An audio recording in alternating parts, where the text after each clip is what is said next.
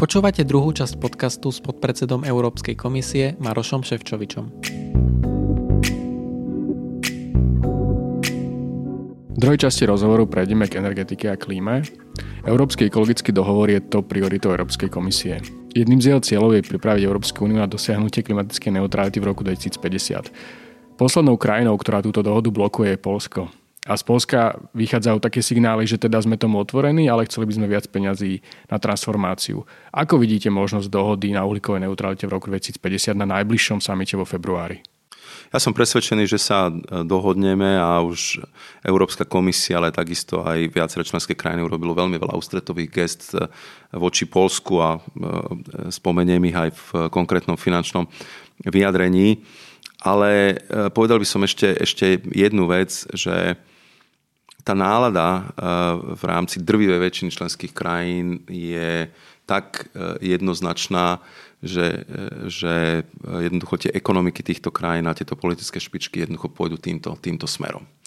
Každý rozumie tomu, že ak máte ekonomiku, ktorá po dlhé, dlhé desaťročia vlastne do veľkej miery bola poháňaná uhlím a je to národnou tradíciou a pracuje, pracuje v tomto odvedví v celej Európe ešte stále dvestotisíc ľudí, že treba byť maximálne citlivý, treba hľadať veľmi jasný sociálny prístup. Ja som z tohto dôvodu založil tú holnú platformu, ktorá veľmi bola privítaná. Vlastne na jej základe vznikol tento nový mechanizmus pre túto spravodlivú transformáciu, lebo bez podpory ľudí nemôžete jednoducho presadzovať ani veľmi silný ekologický program, lebo každý s ním súhlasí, keď si to pozrie, ale pokiaľ ide o to, ako to vplyvní jeho mesto, jeho región alebo jeho samotného, tak tam samozrejme tie, tie rozhodovania sa prijímajú zložitejšie. Ale pokiaľ je vidieť, že je tam šanca na niečo čistejšie, lepšie, modernejšie, rovnako alebo lepšie zaplatené, tak samozrejme aj ten osobný prístup sa potom mení a toto je tá náročná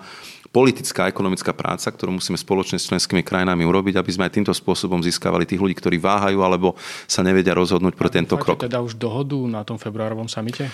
V podstate februárový summit by mal byť venovaný viacročnej finančnej perspektíve. To bude veľmi taká, by som bola ťažká šermovačka, lebo naozaj tie pozície, hlavne potom ako sa zrealizoval Brexit, sú veľmi, veľmi vzdialené. Viem, že predseda Európskej rady Michel konzultuje mimoriadne intenzívnym spôsobom každý deň. Má u seba štyroch, piatich premiérov. Prednedávno tam bol náš premiér Pellegrini a v podstate bude hľadať nejaký kompromis, ako sa o tomto dohodnúť. No a Poliaci v podstate jasne hovorili, že oni nie sú proti tomuto z nejakého ideologického hľadiska, ale chcú vidieť, ako sa to dá technologicky, ekonomicky a finančne zvládnuť a hľadajú dodatočné zdroje, ako to urobiť. No a tých zdrojov bude niekoľko, to môžem možno rýchlo spomenúť.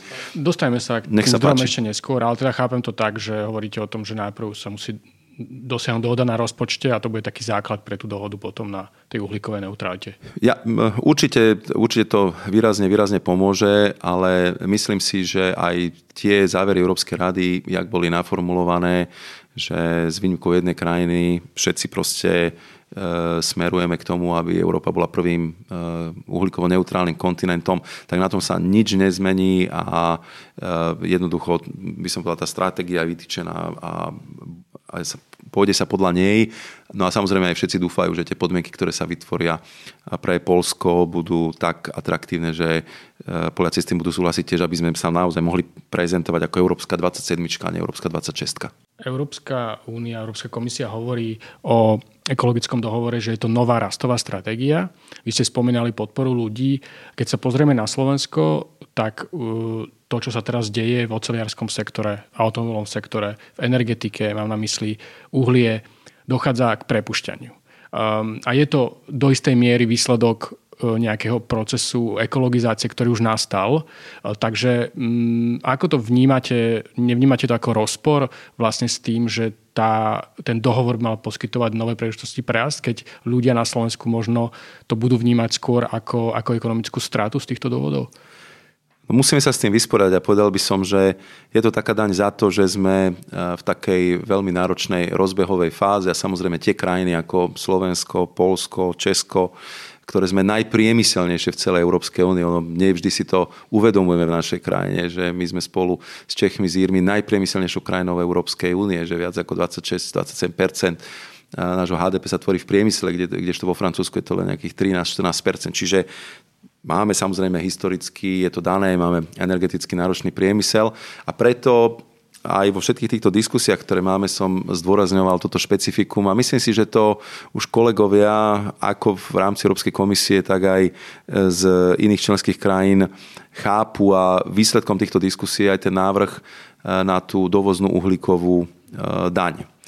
Bol to tiež jeden z námetov, ktoré som spomínal veľmi často a to preto, že ja to tiež osobne považujem za nespravodlivé, keď nám nastane situácia, že v Európe aj v, vďaka tejto ekologickej politike dokážeme vyrobiť oceľ, tónu ocele za jedna celá šesť, respektíve dve tóny cé ó dva, ale potom cez systém verejného obstarávania, vďaka tomu, ako máme otvorenú liberálnu obchodnú politiku, tak vlastne tlačíme obstarávateľov, aby, aby obstarávali oceľ z Turecka, z Číny, z Indonézie, kde teda na jej výrobu treba tri štyri, niekedy aj viac, viac tón cé ó dva. No, je to nespravodlivé, planete to nepomáha, lebo potom to môže viesť takým situáciám, že tu budeme zatvárať proste ekologicky vysok ako výkonné fabriky a budeme dovážať proste uhlíkovo presítené produkty zo zahraničia. A preto ja som jeden z veľmi silných zástavcov toho, aby sme tento mechanizmus vyrovnávania tejto uhlíkovej stopy zaviedli.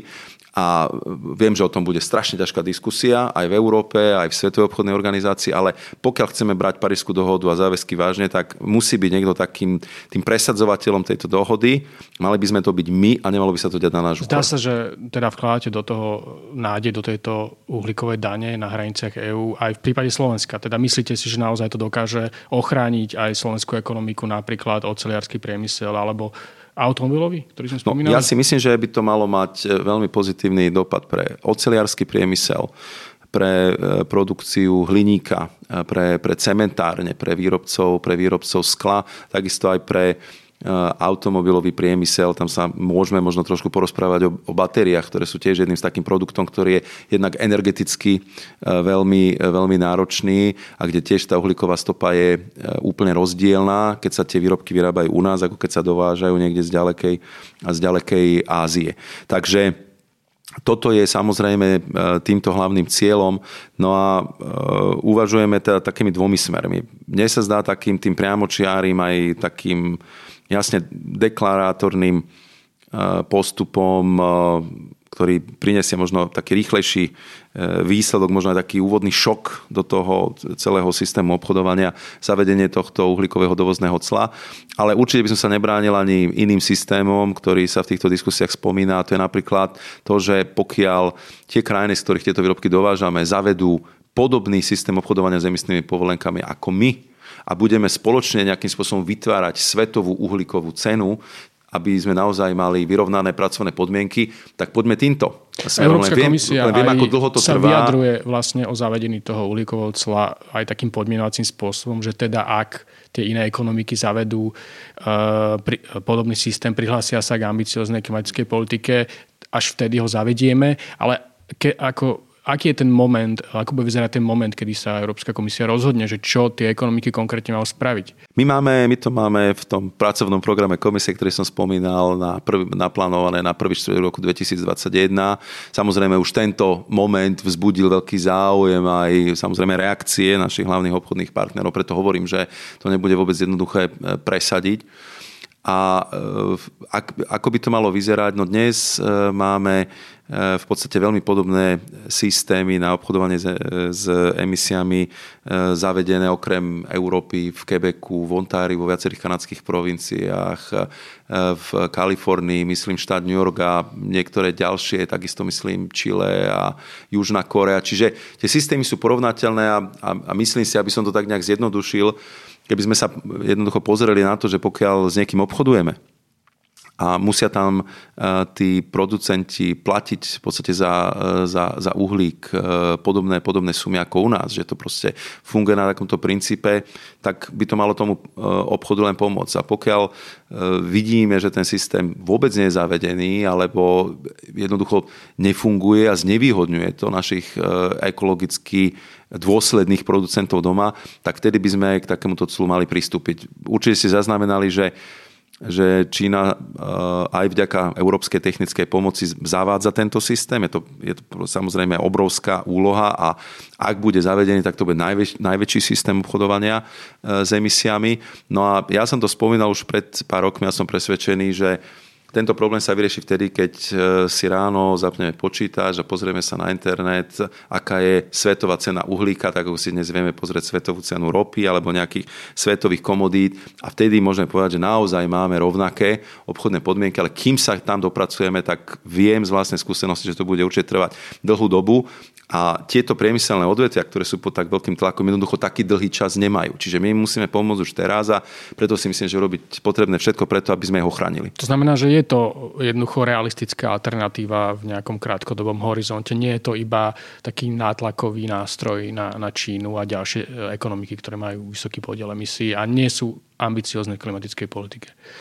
Máme to, ako som povedal, v pláne na prvý štvrtok budúceho, budúceho roku.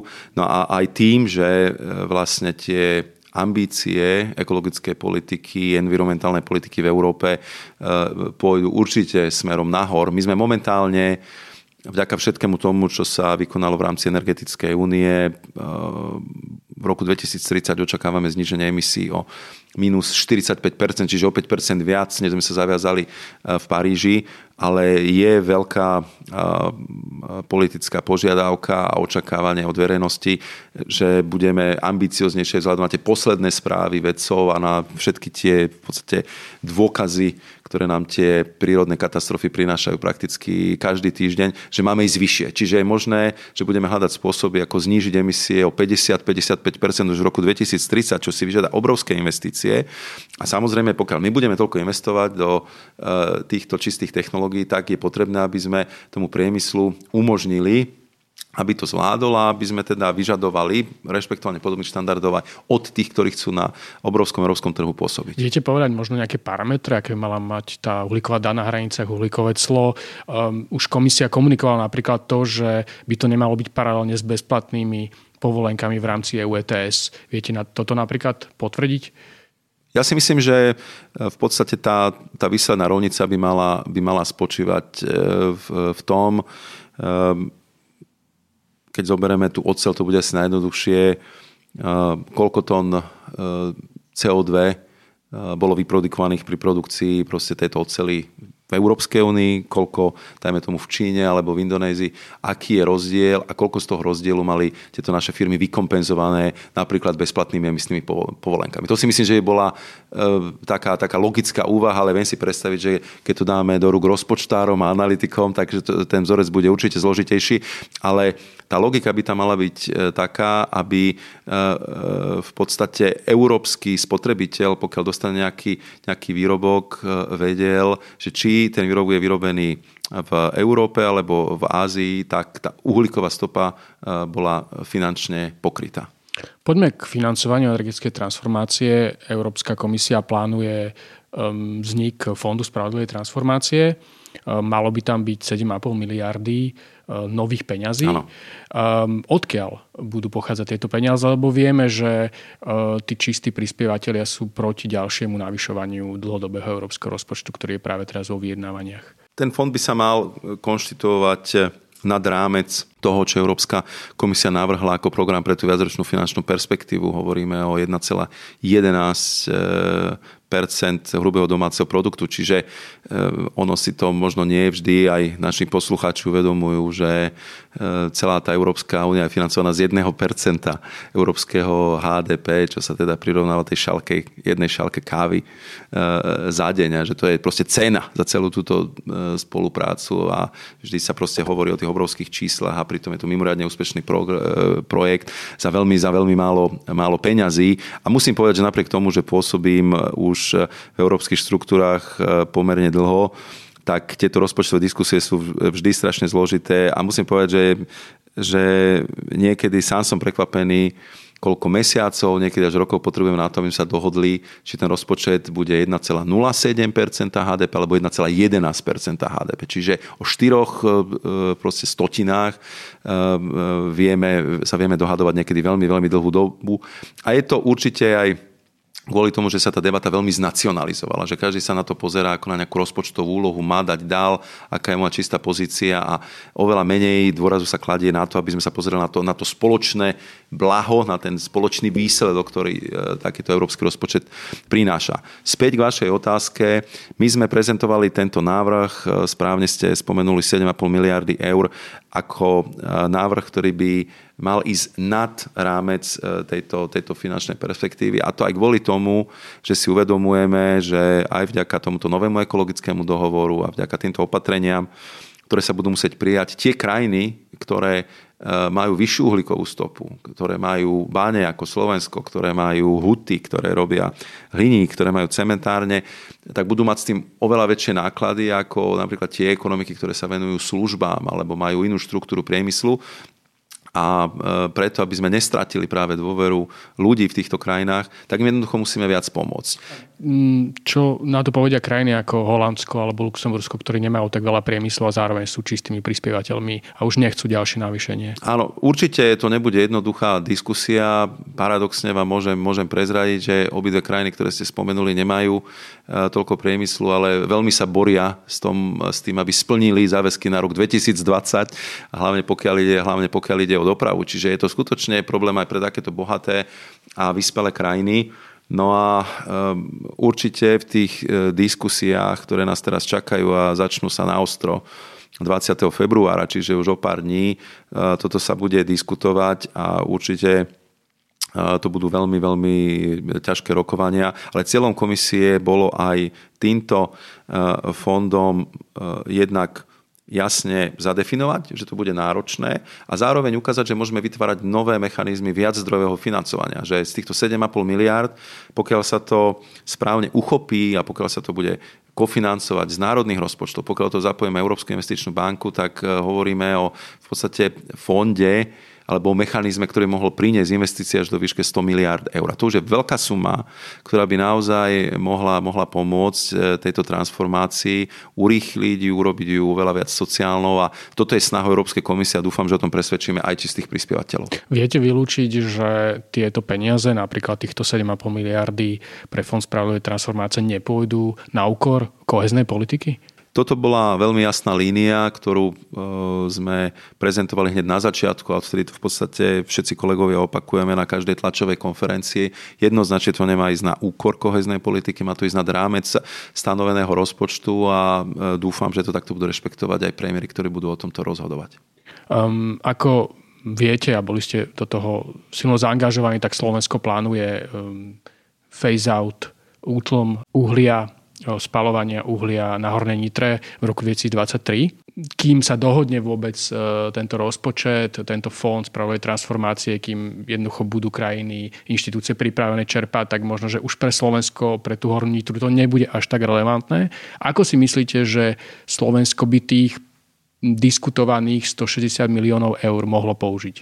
Tam je, a to je veľmi dobrá otázka, som rád, že sa ju pýtate, lebo tam je veľa možností, ktoré sa dajú proste aplikovať okamžite a sme o tom diskutovali viackrát s kolegami na, na úrade vlády, lebo vlastne ten, ten moment, ktorý bol tak dôležitý pre úspech uholnej platformy, spočíval v tom, že je možné v podstate bez problémov presunúť prostriedky, ktoré neviete čerpať dostatočne rýchlo alebo efektívne práve na projekty, ktoré pomôžu takým projektom, ktoré vytvoria pracovné miesta alebo nahradia tú stratu pracovných miest, ktorá sa napríklad zatváraním uholných baní vytvára. Čiže tam je veľká možnosť využiť už prostriedky tejto finančnej perspektívy a ja viem, že ten zoznam projektov je vo finálnom štádiu schvaľovania a som presvedčený, že zo strany Európskej komisie nebude problém na to presunúť prostriedky tie, ktoré sa čerpajú málo alebo ktorým hrozí, že by mohli byť nedočerpané. No a do budúcna, a to je možno aj taký apel a taká, taká prosba smerom aj k slovenskej vláde, k slovenskému parlamentu, slovenským podnikateľom, k slovenským vedecko-výskumným inštitúciám, obrovské množstvo peniazy pôjde na ekologickú transformáciu. My hovoríme o udržateľnom financovaní na túto dekádu vo výške tisíc miliard eur. To je, Toto je, to je pre celú Európsku úniu. Keď si zoberieme, že Slovensko je tým jedno percento hráčom na tom rozpočte, tak stále hovoríme o obrovskom balíku peňazí. Len na vedu a výskum, z ktorých má ísť tridsaťpäť percent minimálne na, na klimatické projekty, sa plánuje som okolo sto miliárd eur. Čiže keby sme to jedno percento chceli dostať na Slovensko, tak hovoríme o miliarde eur. Pre, pre inovatívne projekty, pre, pre vedu a výskum. A prečo to zdôrazňujem? Zdôrazňujem to preto, že tieto peniaze k nám prídu len vtedy, ak budeme mať dobré projekty. Čiže máte pocit, si... že slovenské firmy, univerzity sú pripravené predložiť takéto projekty? O to, čo spomínate, je vlastne modernizačný fond, inovačný fond. Presne bude tak. To veľmi administratívne preto náročné. Spomínam, tam bude, veľmi veľa, bude tam veľmi veľa prostriedkov, máte, máte pravdu, ale na to, aby sme tie prostriedky, na ktoré má Slovensko nárok, dokázali využiť, na to musíme mať kvalitnú prípravu a kvalitné projekty. Ja som absolvoval teraz diskusiu v Európskej investičnej banke a takisto aj s kolegami, ktorí budú mať na starosti tieto fondy o tom, že skúsenosti z uplynulého finančného obdobia, nielen u nás, ale by som povedal v všetkých nových členských krajinách, spočívajú v tom, že nevieme tieto fondy čerpať. Určite to je nejaká daň za to, že sme prišli neskôr, ale určite to je možno aj chybajúca administratívna kapacita, určite je to aj to, že tie nové členské krajiny boli tak zapojené do tých rôznych networkov a sietí vedecko-výskumných inštitúcií a nemôže sa predsa stať, aby tých trinásť krajín, ktoré prišli posledné do Európskej únie, čerpalo spolu menej ako tá posledná krajina z tých starých krajín. To jednoducho nie je spravodlivé, vyvážené čerpanie týchto projektov a preto si myslím, že aj e, bude veľmi dôležité, aby všetky krajiny Európska komisia dozerala na to, ako je to geograficky spravodlivo rozdelené. Všetky tieto sumy, o ktorých hovorí. A pokiaľ to nejde, tak nezvalujme to len na tie krajiny, ale pomôžme im vybudovať si administratívnu, technickú, podpornú kapacitu, aby vedeli tie projekty pripraviť, aby sme tu vychovali skupinu odborníkov, ktorá sa tomu bude dlhodobo venovať, lebo od toho bude závisieť úspech slovenskej ekonomiky, od toho bude závisieť, koľko tých európskych prostriedkov k nám, k nám príde a ako sa nám podarí modernizovať našu ekonomiku. Hovoríme o obrovských peniazoch. Takže naznačujete, že Európska komisia a agentúry sú pripravené viac pomôcť? Určite sú viac pripravené pomôcť a bude sa dať väčší dôraz na technickú asistenciu ako zo strany Európskej komisie, tak aj zo strany Európskej investičnej banky. A, ale, ale zároveň v podstate nič nenahradí tú, tú, tú iniciatívu. Čiže my budeme musieť aj na Slovensku oveľa viac rozšíriť také povedomie o tom, čo je možné, aké proste fondy sú k dispozícii a zároveň využiť aj všetky tieto možnosti technickej asistencie, aby tí ľudia, čo majú dobrý nápad alebo dobrý projekt, aby sa toho nebáli, že to je zložité, že proste niekto za mnou príde a bude chcieť nejakú, nejaký veľký poplatok za to, že mi pomôže s tým projektom, aby na to bola normálna inštitucionálna je taký inštitucionálny rámec, v ktorom sa toto bude normálne diať a aby tí vedci alebo tí inovatívni podnikatelia naozaj sa dostali k týmto prostriedkom podobne ako kolegovia na, v západných krajinách. Teda v prípade toho fondu spravodlivej transformácie možnosť financovať napríklad oceliarsky priemysel automobilový, to sme spomínali na začiatku, ktoré dnes vlastne prechádzajú aj takou, by som povedal, fázou prepušťania na Slovensku. Určite by z tohto fondu mali byť financované všetky projekty, ktoré sú spojené s náročným prechodom k nižšej uhlíkovej stope. Ako keď sa porozprávate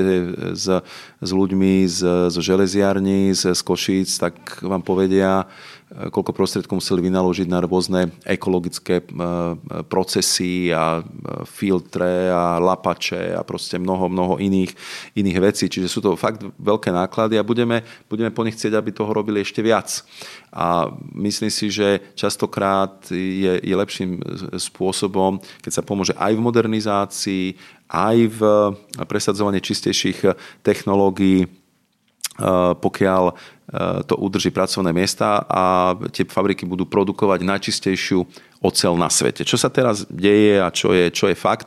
No a sú už napríklad projekty, videl som projekty zo Švédska, z Nemecka, kde oceliári hovoria, že vedia produkovať oceľ bez akékoľvek uhlíkovej stopy, prostredníctvom vodíka. Len to sú samozrejme projekty, ktoré sú v technologickom štádiu, ktoré sú mimoriadne náročné a e, samozrejme ísť do takého projektu pôjdu podnikateľe vtedy, keď budú mať nejakú záruku, že bude tam mať nejaká pomoc, ale zároveň potom, že aj táto oceľ bude mať taký cvenk, že to bude taký primárny zásobovateľ pre tých, čo oceľ potrebujú v Európe a nebude sa potom nakupovať nejaká nečistá oceľ z ďalekého zahraničia. Posledná otázka. Vidíte teda príležitosti, aby sme sa vrátili na začiatok tejto témy, pre ten zelený rast na Slovensku v automobilovom priemysle? Vy ste aj garantom tej Európskej batériovej aliancie. Máte pocit, že tie slovenské firmy alebo tie medzinárodné firmy na Slovensku sa dostatočne mobilizujú? Máme jeden veľmi úspešný projekt, ktorý dúfam, že sa bude rozvíjať ďalej.